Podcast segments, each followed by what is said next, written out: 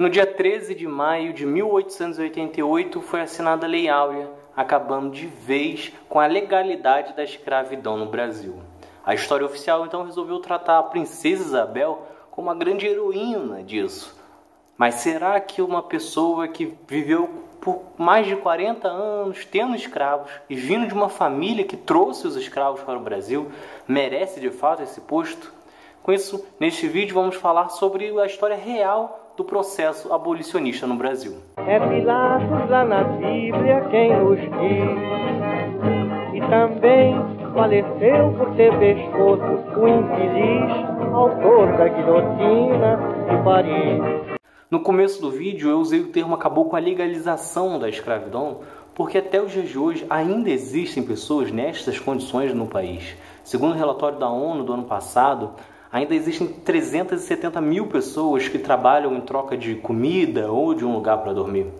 Isso mostra claramente que aquele 13 de maio serviu apenas para proibir. No entanto, a fiscalização e as medidas para que as pessoas não tenham que passar por isso sempre foram bem reduzidas. Mas voltando à história, o processo de abolição durou vários anos. Há relatos e documentos que tanto Dom Pedro I, Dom Pedro II e a Princesa Isabel eram contra a escravidão. Só que até 1888 nenhum deles teve coragem de bater de frente com os grandes latifundiários. Afinal, os escravos eram os responsáveis pela produção de riquezas deles.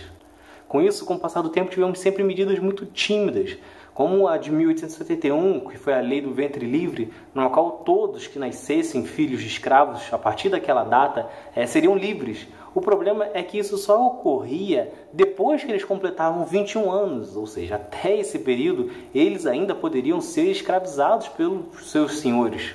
Já em 1885 tivemos uma lei ainda mais absurda, que foi a lei dos sexagenários, na qual todos que completassem 60 anos, eles eram libertos. O problema é que a expectativa de vida era de apenas 33 anos. Pouco dito também é que a Lei Áurea não foi simplesmente de um dia para o outro assinada. Foi um longo período de discussão e, inclusive, foi aprovada pelos deputados e senadores. Durante depois de toda a negociação, apenas dois senadores se mantiveram contra, que foi o Paulino de Souza e o Barão de Cotegibe. Esse último, por exemplo, alegava que se a abolição fosse concretizada, haveria grande risco do Brasil quebrar. Nada muito diferente dos argumentos utilizados até hoje para tirar os direitos dos mais pobres. Com a aprovação, o povo saiu às ruas e comemorou muito a notícia.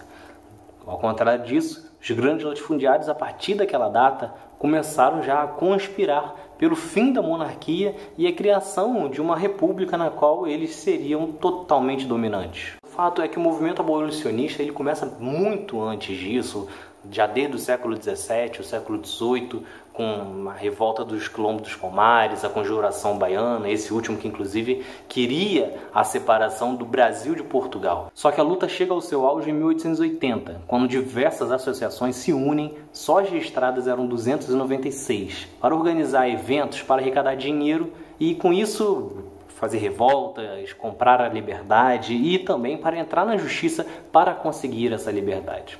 Na parte da compra, quem se destacou muito foi José do Patrocínio, que organizava eventos musicais e também de teatro e levantou muito dinheiro, soltando muitos escravos. No campo jurídico, o grande destaque é Luiz Gama, que era um ex-escravo, mas conseguiu o direito de advogar mesmo sem diploma. Ele então resolve focar toda a sua carreira em ajudar outros escravos e conseguiu soltar mais de 500 deles. O principal argumento utilizado por Luiz Gama era que, na verdade, esses africanos haviam sido sequestrados isso porque eles chegaram aqui depois de 1831, ano em que foi criada uma lei que proibia o tráfico de escravos. Acontece que vem daí a expressão para inglês ver. Isso porque o Brasil só criou essa lei atendendo a uma pressão da Inglaterra. Na prática, o tráfico de escravos ainda durou muitas décadas no país.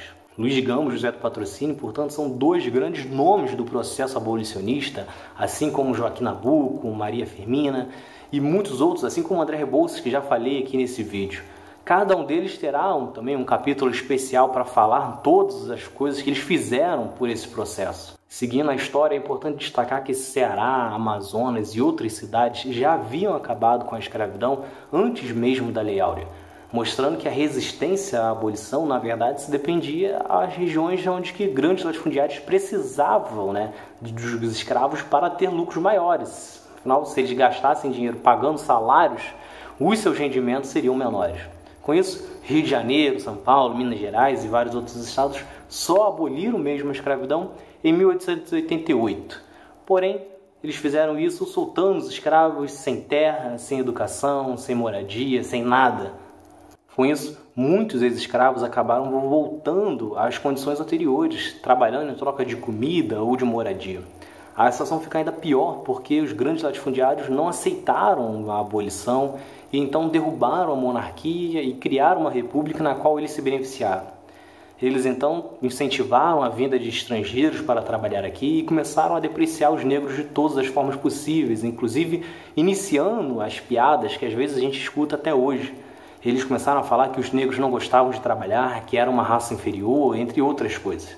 Acontece que eram exatamente esses negros que haviam produzido todas as riquezas que eles tinham naquele período. Desta forma, podemos dizer que a Lei Áurea é sim um documento muito importante, mas de uma luta que começou há muitos anos antes e que dura até os dias de hoje.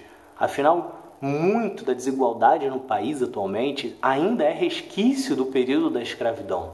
É por isso que é importante dizer que sim, que o Brasil ainda deve uma reparação, ainda precisa corrigir o crime da escravidão. No total, 45% dos africanos que saíram do continente para serem escravizados vieram para o Brasil. Foram 4 milhões e 900 mil. Desses, 670 mil morreram ainda na travessia. O país foi também o último a acabar com a escravidão perante a lei. Então é isso. Vocês gostaram? Se inscrevam, ativem as notificações, compartilhe esse vídeo que tem mais por aí.